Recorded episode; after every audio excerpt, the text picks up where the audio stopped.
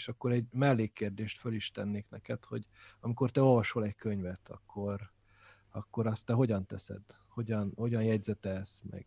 Mi a te metódusod? Én, én, ilyen, én ilyen ö, ö, posztitokat ragazgatok, tehát hogy ö, most most te itt látod, hogy, hogy ilyen, ilyeneket ragazgatok, és minél, minél ilyen, aminek így a kis színes sark, vagy szélei kijönnek, és mert ez, valahogy én ezt ilyen rongálásnak tartom, amit tudom, hogy te is csinálsz meg nagyon sokan, hogy, hogy beleírkálnak a könyvbe, de nem tudom igazából, hogy miért tartom, miért tartom ezt rongálásnak, mert pont ezért van az embernek saját példánya, hogy azzal azt csináljon, amit akar, tehát, hogy igen, tehát de hogy, hogy valahogy én, én, én ehhez túl konzervatív vagyok, úgyhogy, úgyhogy ezeket a kis kis cetliket ragazgatom, amikor így ilyen mélyebben elemzek valamit, akkor ott ilyen 7-8 különböző színű posztitból van 30-40 benne, és általában az első pillanatban elfelejtem én is, és soha többet nem tudok ennek alapján tájékozódni, szóval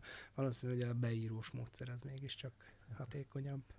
Nekem evolúció van, tehát én először inkább voltam a szamárfülezős és körömmel aláhúzós, aztán volt egy tollas időszakom, amikor tollal, és az utóbbi időben meg így ceruzával, de így, így szinte, tehát hogy nem csak aláhúzok mondatokat, hanem jegyzeteket is teszek be. Most így főleg, amikor a podcastre készülök, akkor uh, így néha próbálom azért magam visszafogni, mert ugye most ennek az lenne a, az a mondás számomra, hogy ez örömolvasás, tehát hogy ezt, ezt nem kell halálosan komolyan venni, de nem tudom megállni, tehát hogy az, mert írok oda kérdéseket, írok oda Igen. ilyen megjegyzéseket, hogy mit, hogyan.